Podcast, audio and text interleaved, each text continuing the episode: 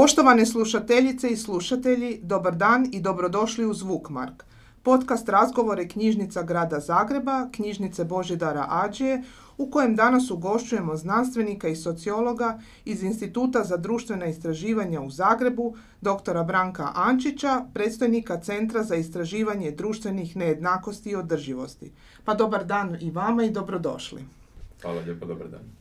Evo na samom početku par crtica iz vaše bogate biografije. Dakle, Branko Ančić, rođen u Zagrebu, gdje je završio nadbiskupsku klasičnu gimnaziju, diplomirao je sociologiju i kroatologiju na hrvatskim studijima sveučilišta u Zagrebu. Godine 2013. doktorirao je sociologiju na Filozofskom fakultetu sveučilišta u Zagrebu s temom Vjerska zajednica kao socijalni resurs, istraživanje o povezanosti religije i zdravlja. Znanstveni je suradnik na Institutu za društvena istraživanja u Zagrebu, gdje je predstojnik Centra za istraživanje društvenih nejednakosti i održivosti. Objavio je više od 30 znanstvenih i stručnih radova u međunarodnim i domaćim publikacijama. Vodio je više znanstvenih i stručnih projekata te sudjelovao u istraživačkim boravcima na sveučilištu u Cardiffu i sveučilištu u Beču. Član je brojnih hrvatskih i stranih udruženja. E pa na samom početku, već smo čuli iz vaše biografije, radite pri Institutu za društvena istraživanja, voditelj ste Centra za istraživanje društvenih nejednakosti i održivosti, pa možete li nam reći koji su njegovi ciljevi i vizije? Mogu.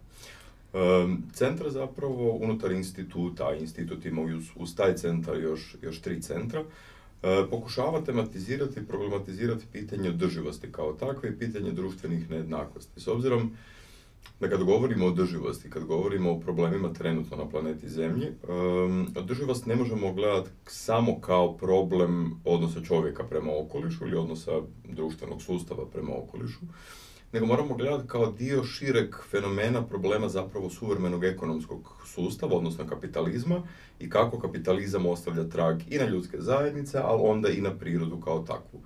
Kad govorimo o ljudskim zajednicama, odnosno o društvima, evidentno je kako je u kapitalizmu, odnosno u ovom razdoblju kasnog kapitalizma, intenzivno rastu tamo negdje od 70. E, godina 20. stoljeća, intenzivno rastu društvene nejednakosti. Znači, rastu nejednakosti između društava i rastu nejednakosti unutar, e, unutar društava.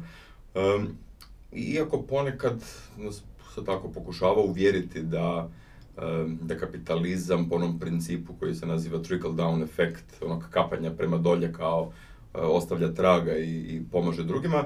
Mi zapravo baš zadnjih tako desetak do 15 godina kroz različita istraživanja iz područja sociologije, iz područja ekonomije, psihologije, interdisciplinarnih područja i tako dalje, vidimo zapravo da je to, da je to jedan mit o tom ekonomskom sustavu, da da mnogi ljudi na ovoj planeti žive u sve, sve, sve gorim uvjetima. Kada pogledate samo, ako nas ima negdje oko 7,5 milijardi, negdje oko milijarda ljudi trenutno gladna na planeti Zemlji. E, potrebno je da izdvojimo 0,02% svjetske zalihe hrane da nahranimo tu milijardu ljudi.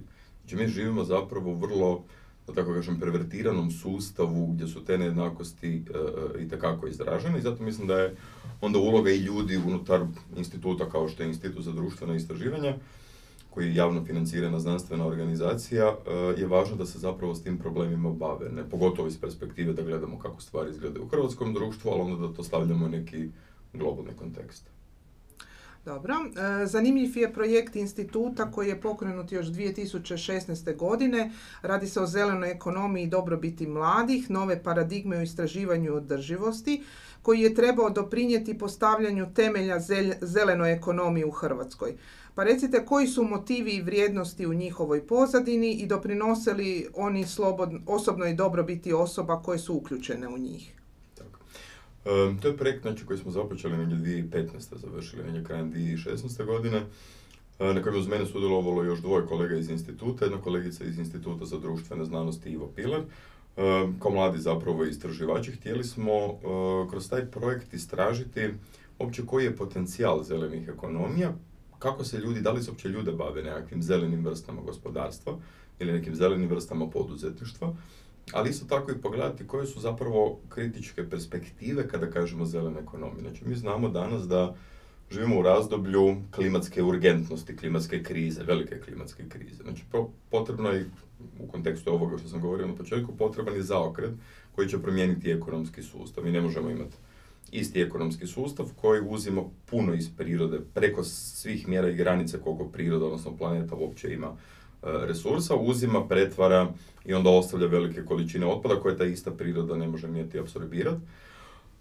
I tu je zapravo koncept negdje zelenih ekonomija koji još 80-ih se počinje problematizirati i konceptualizirati, e, se pokazuje kao jedan možda interesantan pristup kako možemo ekonomiju promijeniti. Međutim, i koncept zelenih ekonomija ima zapravo svoje ozbiljne nedostatke. Taj glavni nedostatak je da se bazira, dobrim dijelom se bazira e, na konceptu ekonomskog rasta. Samo u ovom slučaju bi onda bio zeleni rast. Znači, to je ideja da smo do sada imali rast koji je baziran na fosilnim gorivima, na primjer, i onda svim onim što se ostavlja uh, u okolišu, a sad bi ideja bila da ćemo mi sa vjetroelektranama, solarnim panelima i tako dalje napraviti promjenu pa nećemo biti ovisni o fosilnim gorivima, a i dalje ćemo imati ekonomiju rasta u kojem sve buje i svega ima više. Međutim, i to je zabluda, jer kada gledate samo ove održive izvore energije ili kada gledate koja nam je tehnologija potrebna da krenemo prema održivima, ta tehnologija ne nastaje od, od lišća i od, od drveta, ona nastaje da se napravi solarni panel, treba minerala i metala koji ih je opet ograničeno na planeti Zemlji.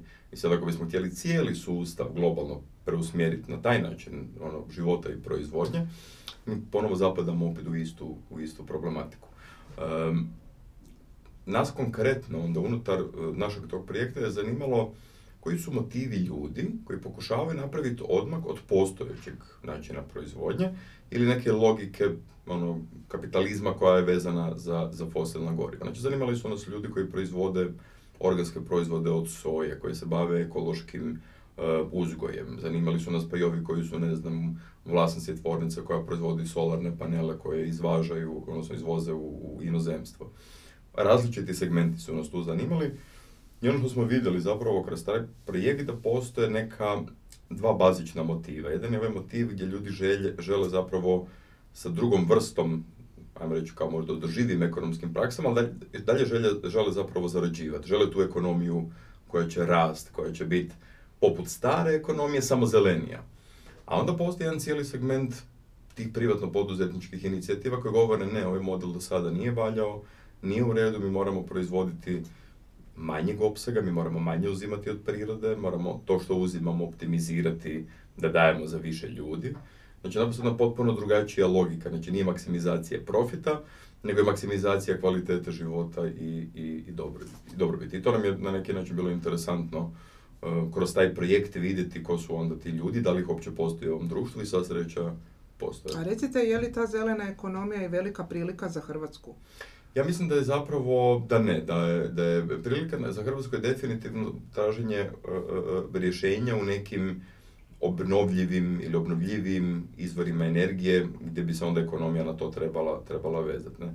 Ali ako će se ići sa istom ovom paradigmom da ćemo imati ekonomski rast, onda ćemo pasti u istu vrst zablude. Po meni je prilika za Hrvatsku, konkretno onda ekonomija, ekonomija koja će raditi različite kreativne pomake ekonomije koje možda neće uopće isticati petodani ili šestodani radni tjedan, na primjer, nego ćemo raditi možda manjeg opsega, čak i sa nešto manjim plaćama, ali ćemo dio onda svojega vremena provoditi u proizvodnji nekih drugih stvari, a ne ovako gdje moramo puno raditi da bismo puno zaradili, da bi onda puno potrošili i bili zapravo nesretni što moramo ponovo puno raditi da bismo puno zaradili, puno potrošili, nego da se napravo naprosto jedna, jedna drugačija perspektiva ja duboko vjerujem da je rješenje u svim, odnosno da je, da je prilika svim ekonomijama, pa onda i hrvatskoj ekonomiji, je takozvana ekonomija odrasta, znači ekonomija koja odustaje od koncepta ekonomskog rasta, osmišljava druge neke prakse i ono oblike kako ćemo privređivati, smanjuje ovisnost o globalnom transportu,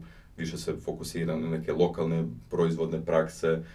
Mm, jednim dijelom možda čak slične neke ideje i prakse su se pojavile za vrijeme prvog lockdowna kad je počela pandemija COVID-19 i mi vidimo da možemo na neki način drugačije. Mi vidimo da ne moramo utrošiti puno novaca da bismo onda putovali avionima preko oceana, nego da možemo neke stvari rješavati um, i danas kroz nekakvu digitalnu tehnologiju, iako i ona ima nekih svojih ozbiljnih nedostataka. ali vidimo da možemo neke, neke prakse životne zamijeniti nekim drugim praksama i ne nužno možda gubiti na kvaliteti života, to je važno. E, prošle godine završen je e, još jedan zanimljiv projekt, društvena stratifikacija u Hrvatskoj, strukturni i subjektivni aspekti. Pa recite, postoji li klasna samoidentifikacija u Hrvatskoj? Kako izgleda klasna stratifikacija hrvatskog društva iz različitih teorijskih perspektiva?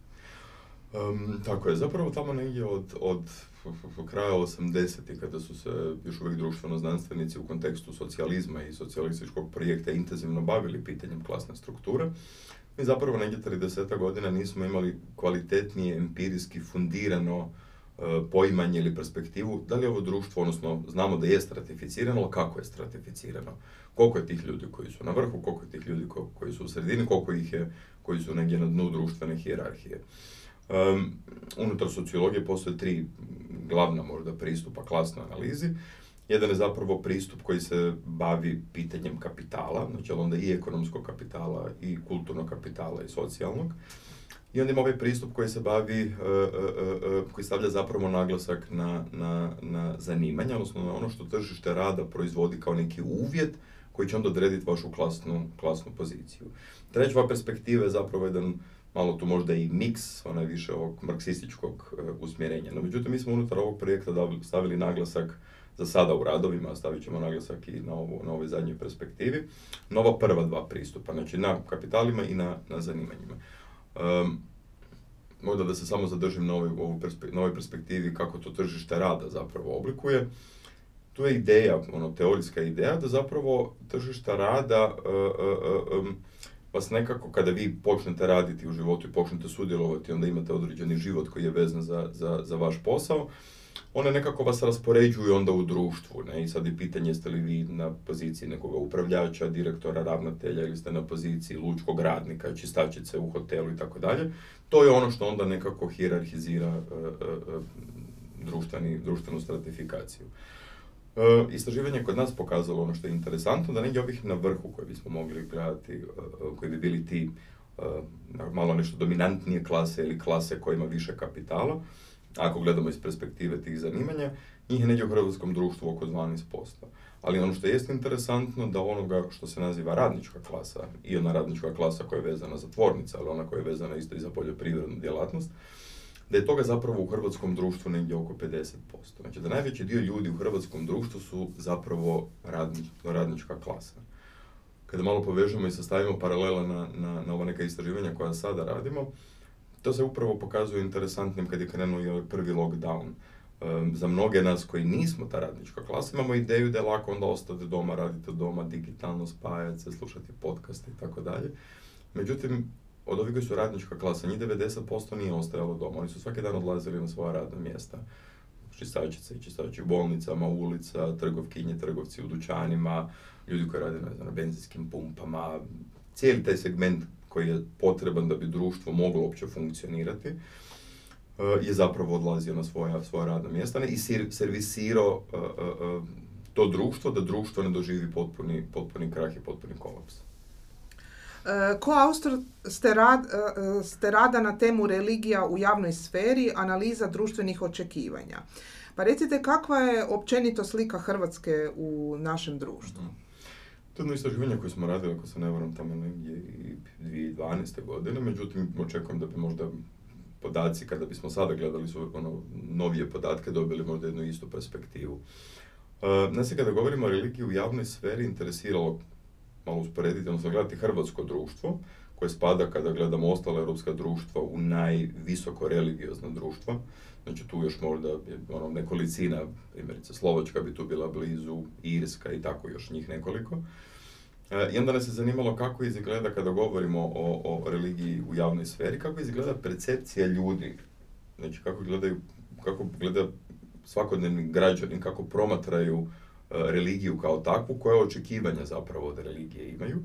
S obzirom da kako slušamo često da jesmo kao vrlo visoko religiozni i znamo da imamo visoki postotak ljudi koji se konfesionalno identificira, uglavnom u hrvatskom društvu kao katolici, onda nešto kao pravoslavci, muslimani i ostalih vjeroispovijesti.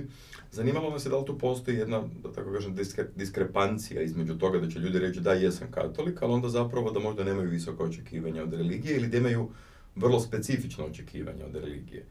I ono što je nama bilo interesantno, znači da u ovom društvu gdje da, puno će se ljudi identificirati konfesionalno, preko 80% ljudi primjerice ne želi da se crkva petlja u rad vlade ili da se crkva kao takva petlja uopće u politiku. I to nam je bio jako interesantan nalaz. Onda smo htjeli vidjeti, usporediti tu situaciju u Hrvatskoj sa primjerice kako misle građani u Češkoj, koja je primjerice jedna od najnereligijoznijih zajedno sa Estonijom u Europi, ili da usporedimo sa Slovačkom ili sa Slovenijom koja nam je bila susjedna. I to je možda ta razina um, očekivanja da se crkva ne petlja ili da se primjerice biskupi ne miješaju u rad, u rad vlade, najviše izražena. Znači, bez obzira da li govorimo o visoko religioznoj zemlji kao što je, na primjer, Slovačka, koja bi nam bila sličnija, ili, ili usporedimo sa, sa Češkom, koja je nereligiozna zemlja, gdje bi se podrazumijevalo da tamo ljudi nekako m, podstandardno ne očekuju da se uopće religija petlja u, u, u javnoj sferi. E, isto tako unutar tog istraživanja vidjeli smo da ljudi stavljaju naglasak na, na rastuće društvene nejednakosti, da im je važnije ako se već crkva neće mora baviti u javnoj sferi, da to budu pitanje društvenih nejednakosti, znači ovo neka socijalna pitanja, to je ono što oni očekuju, ili možda i neka moralno-teološka pitanja, to je ono što zapravo ljudi u ovom društvu žele, žele, žele od crkve. Međutim, mi vidimo da onda tu postoji raskorak i u praksi, da crkva vrlo često katolička crkva u Hrvatskoj, vrlo često zapravo petlja se ili na neki način, tako da kažemo, petlja se ili miješa se u ove neke druge uh, segmente javne sfere i zapravo nema uopće potporu u tom smislu javnosti. Mi smo vidjeli tih praksi kad gledate samo izbore, ne znam, predsjedničke, pa sjetimo se još onih godina kada je, to su prilike ti godine kada smo mi radili istraživanje, kada je kandidat bio Ivo Josipović i drugi kandidat mu je bio Milan Bandić. Milan Bandić je doživljavao, imao potporu od crkve, nekako ono, skoro pa deklaratornu, dok Josipović nije imao, vidjeli smo da građani na kraju nisu birali ovoga kojim je crkva davala, davala prednost. Uh, mi sad ima nekih novih podataka, nismo radili analiza, pa očekujem da će se zapravo ti obrazci i dalje nastaviti. Jer mi moramo biti svjesni toga da zapravo u hrvatskom društvu, usprkos toj visokoj konfesionalnosti, tek negdje oko 20, malo iznad 20% ljudi redovito i prakticira a to su znači da odlaze redovito na vjerske službe, znači da aktivnije nešto sudjeluju. Tako da dobar dio ovdje se ljudi identificira više kulturološki konfesionalno, jer to vežu za neke povijesne navade razvoja na, ovim, na, ovim, na ovom prostoru. Više znači nego što im je to u svakodnevnom životu nekakav putokaz ili vodič u njihovim moralnim ponašanjima, u njihovim opće ono, svakodnevnim životnim praksama. U Institutu za društvena istraživanja istražujete različite aspekte hrvatskog društva kao što su obrazovanje, mladi, održivost, prostor, religija, rodna istraživanja i promatrate koji su društveni procesi i promjene prisutni, te koliko je to slično ili različito. Recite nam kako je naše društvo u cjelini. Naše društvo u cijelini ima i svojih prednosti i svojih nedostataka. Ako ga gledamo globalno, i uvijek vrlo rado volim istaknuti da hrvatsko društvo spada u jednu trećinu najrazvijenijih društava na planeti Zemlji. Znači kada se usporedimo sa svim ostalim zemljama, negdje po ne znam, u ovim klasifikacijama, to je oko 190, među 190 i 200 zemalja, mi uvijek spadamo u to jednu, u tu prvu trećinu, znači negdje do 70. otprilike e, e, broja po razno raznim indikatorima razvijenosti, ekonomskih aspekata, nekih društvenih aspekata općenito i tako dalje, pa i bogatstva, materijalnog bogatstva, mi smo u jednoj trećini. S druge strane, kada spomenete ove, ove domene s kojima se zapravo Institut za društveno istraživanja e, bavi, i to već sad više desetljeća, s nekim stvarima, nekim temama se u institutu ljudi, ljudi su se bavili još od 60. godina, mi u svakom od njih možemo pronaći neke ozbiljnije, uh, ozbiljnije probleme ili ozbiljnije izazove za ovo društvo. Ako gledate, na primjer, kada spominjemo istraživanja o mladima, mi vidimo kako među mladima u, u hrvatskom društvu rastu autoritarne tendencije, više sklonost nekim tako diktatorskim idejama ili snažnim autoritarnim ličnostima, nego primjerice prema nekim demokratskim principima. Ako pogledate istraživanje u području prostora, mi gledamo od 90-ih na ovom intenzivnu devastaciju zapravo pro, prostorne i baštine i ovoga novoga što se zapravo u tom izgrađenom prostoru događa, jer vidimo kako se procesi urbanizacije e, su se mijenjali, oni su se legislativno mijenjali na način da se društveni aspekt ili društvena perspektiva izvukla iz tih urbanističkih procesa i vidjeli smo da je ono glavni cilj je maksimizacija prostora radi maksimizacije profita. Mi tako, ako se vozimo samo dalmatinskom obalom, možemo vidjeti pretjerano ono izgrađenost bez ikakvih, bez ikakvog reda i pravila koje je primarno u funkciji nekog turističkog sektora ili neke turističke e, e, e, ekonomije, a onda kad tih turista nema, zapravo to su prazna, prazna mjesta, zjape praznim ili gledamo grad Zagreb sa svim svojim izazovima sada oko potresa, na primjer.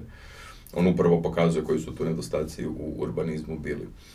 Ako gledate primjerice obrazovanje koje je obrazovanje čak nekako ovaj, u jednom momentu bio dosta, bila dosta izražena tema u hrvatskom društvu kroz kurikularnu reformu koja uopće nije, koja nažalost zapravo nije uspjela, gdje se pokušavalo sadržaj koji se nudi djeci, kojom se djecu, djecu zapravo podučava u školama, nekako reformira da postane suvereniji, da postane njima interesantni, da im postane važni za neke probleme i izazove 21. stoljeća. Onda smo vidjeli koliko su se tako brojne ovdje struje e, uskovitlale u hrvatskom društvu, koje nisu zapravo većine. E, one su često manjina, ali vrlo snažna, jaka i glasna manjina, koja se tome onda e, suprostavila. Religiju, evo, malo smo dotakli ovo pitanje, malo smo dotakli to pitanje religije u javnoj sferi, ali primjerice, mi smo se unutar instituta godinama bavili manjim vjerskim zajednicama. Mi često u ovom društvu nemamo pojma, da tako kažem, koliko je vibrantna vjerska scena. Znači od hinduista, od budista, od bahaj vjerske zajednice, od različitih vrstih pentekosnih zajednica. To su neke zajednice koje kupljaju ljude i nude, nude neki, neki okvir, neki narativ, neki sadržaj. Uh, ali mi dominantno kroz nekako mainstream medijski imamo dojam da uglavnom živimo u jednoj katoličkoj zemlji gdje su svi ovaj, katolici, ako nisu katolici, onda još poneki ostao kao pravoslavac. Um, tako da u totalu bih rekao da ovo društvo ima slične probleme kao što imaju druga društva i na zapadu. Uh, mi vidimo nakon velike recesije, ove koja je bila 2008. 2010. 2012. vidimo rast uh, populizma i ekstremizma. Tog smo vidjeli i konkretno uh, neke od ekstremističkih desnih radikalnih zapravo stranaka u nekom momentu participirali aktivnije u vlasti. To je jedan problem kod kojeg ne, ne pati samo hrvatsko društvo, pati društvo Sjedinjenim američkim državama, pate brojno društvo Europske unije, ali ne samo onda Europske unije. Uh, to je zapravo dobrim dijelom posljedica uh, uh, i te velike recesije, ali i posljedica tih rastućih nejednakosti. Ekstremizam uvijek raste tamo gdje, gdje postoje uskudijevanje u nekim resursima, gdje je jedan dio populacije potpuno zanemarane tu je onda važna uloga jednog instituta kao što je institut u kojem ja radim ili društveno znanstvenika da pristupe ozbiljno u proučavanju uh, takvih pojava u društvu. Znači, lako je zapast u neko moraliziranje ili osuđivanje tih ljudi ili nerazumijevanje. Važno je stvarno po onoj uh, egidi Baruha Spinoza ne, sve nekako proučiti, pokušati zapravo razumjeti stvari kako stvari funkcioniraju. Um, tako da, ja rekao da je hrvatsko društvo e, se susreće sa sličnim problemima kao društvo na zapadu i ta će, ti će zapravo problemi biti e, sve prisutniji. Mm, mi upravo zbog te klimatske e, krize ćemo imati sve učestalije globalne probleme koji će se onda odražavati i na situaciju u hrvatskom društvu. Imaćemo i brojne ono, nedostatke u smislu e, poskudjevat zapravo u nekim resursima ili na primjer u hrani u kojoj smo sada ovisni jer imamo intenzivnu ovisnost o uvozu ono svega i svačega pa onda i hrane. Doživljavat ćemo siguran sam i pandemije poput COVID-19.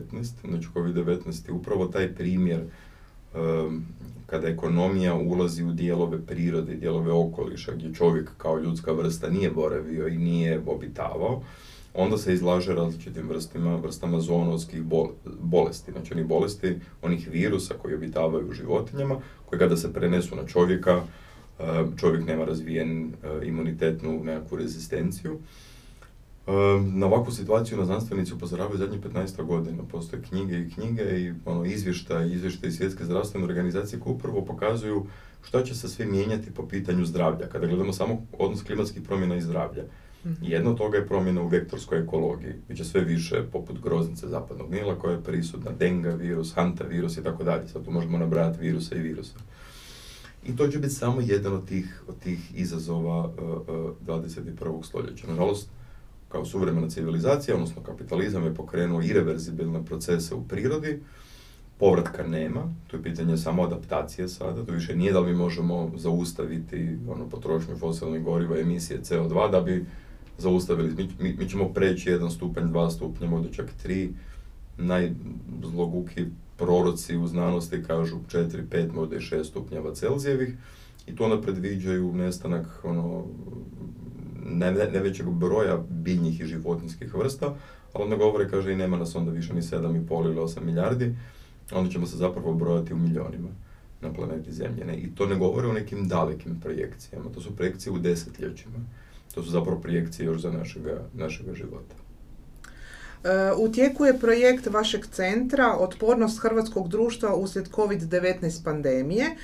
Kakva je općenito otpornost hrvatskog društva? Možemo li govoriti o većoj otuđenosti ljudi u ovo vrijeme pandemije? Pa upravo u kontekstu ovoga što sam govorio kao izazovi 21. stoljeća, tako smo i htjeli onda kada je započela ova pandemija, osmisliti jedan projekt koji bi vidio koje su sve, da tako kažem, neuralgične točke hrvatskog društva po pitanju otpornosti. Gdje je hrvatsko društvo sve nedostatno ili gdje su različiti problemi istaknuti koji se pokazuju relevantnim s obzirom na neke krize koje možemo očekivati. Ne? Pandemija COVID-19 je zapravo jedno, ono, u istraživačkom znanstvenom smislu na par excellence kriza i za prirodnjake, odnosno prirodoznanstvenike i za društvo znanstvenike, tu sad možemo gledati različite segmente koji su nam, koji su nam onda interesantni. Pokazalo se zapravo kada gledate od početka, znači od, od prvog onog lockdowna, ono što uvijek raste u takvim situacijama je intenzivna solidarnost zapravo i nekako tu čak možda otuđenje pada u drugi plan. Da pače, ljudi su stupali u kontakte s onima s kojima nisu stupali godinama, um, javljaju vam se bližnji susjedi, nude nekakvu pomoć, traže možda povremeno pomoć i sami ste spremni uh, tu pomoć pružiti. Znači vidjeli smo zapravo nešto drugačiju ono, vizuru društva ili društvenih odnosa nego na što smo navikli. Uh, sada je već godina dana je te krize, ona je imala ono, svoja širenja, svoja sužavanja, vidjeli smo kako te brojke rastu, sad smo ponovo u ovome rastu, idemo prema tom trećem valu.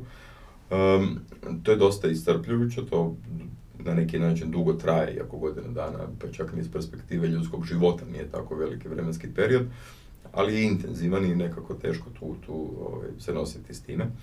Um, jedan dio ljudi i prije krize zapravo na neki način ono, pati od te otuđenosti. Uh, I ta se onda otuđenost u krizama poput ove samo produbljuje. Jer to je možda i glavno učenje u svakoj krizi, je da kriza onda naglašava one nedostatke koji su bili prisutni prije krize. Ona samo produbljuje tamo gdje smo imali ono, te neuralgične točke, tamo gdje smo bili problematični prije. Jedna od tih, na primjer, stvari koja je meni interesantna, mi smo mjerili ono, s projektom negdje u jesen i sad ponavljamo, radimo opet različita mjerenja u društvu. Um, ljudi, među, među, ljudima opada primjerice povjerenje u nacionalni stožer. Uh, opada povjerenje u tome kako se vlada nosi sa ovom situacijom. Povjerenje je ključno u tome da možete prenijeti poruku uh, i vrlo jasno uputiti ljudima kojih se epidemioloških mjera treba pridržavati. I ljudi u situacijama kada vjeruju drugima, onda će se i tih mjera uh, nastojati pridržavati uh, maksimalno. Međutim, to, to povjerenje pada upravo zato što su, tu se pokazale različite vrste praksi kako smo se uopće nosili sa krizom. Najveći problem je bio uopće u komunikaciji i u konzistentnom primjenjivanju mjera koje su donešene, koje su bile, koje su bile na snazi. Uh, no, međutim, vidjet ćemo i onda neke druge nedostatke, vidjet ćemo, na primjer, ne znam, u sustavu trenutno obrazovanja postoje brojni izazovi oko digitalne nastave, koliko smo tu uopće pripremljeni, na koji način. Um, jedan od tih izazova se sigurno sada pokazuje da ako već zagovaramo digitalnu transformaciju ili prelazak na digitalno, da li bi zapravo onda internet trebao biti javno dobro, da li bi trebali imati internet javno dostupan svima i možda besplatan, odnosno da ljudi ne moraju plaćati ako smo odlučili preseliti društveni život tamo. Ja očekujem da će pitanje otuđenja biti važno i dalje za neke, neke ljude, neke dijelove populacije u hrvatskom, hrvatskom društvu. Nažalost, ova kriza nije za sve prilika na način da vježbaju, ne znam, jogu online ili uče neki novi strani jezik ili se bave nekom aktivnošću, jer mnogi tih uvjeta zapravo, zapravo uopće ni nemaju. I mi moramo toga biti nekako svjesni da ti ljudi žive među nama, da su oni ovdje prisutni, a da kad je pandemija su onda zapravo još dodatno skriveni. Oni su inače skriveni, a kad je pandemija onda ih tek, tek ne primjećujemo.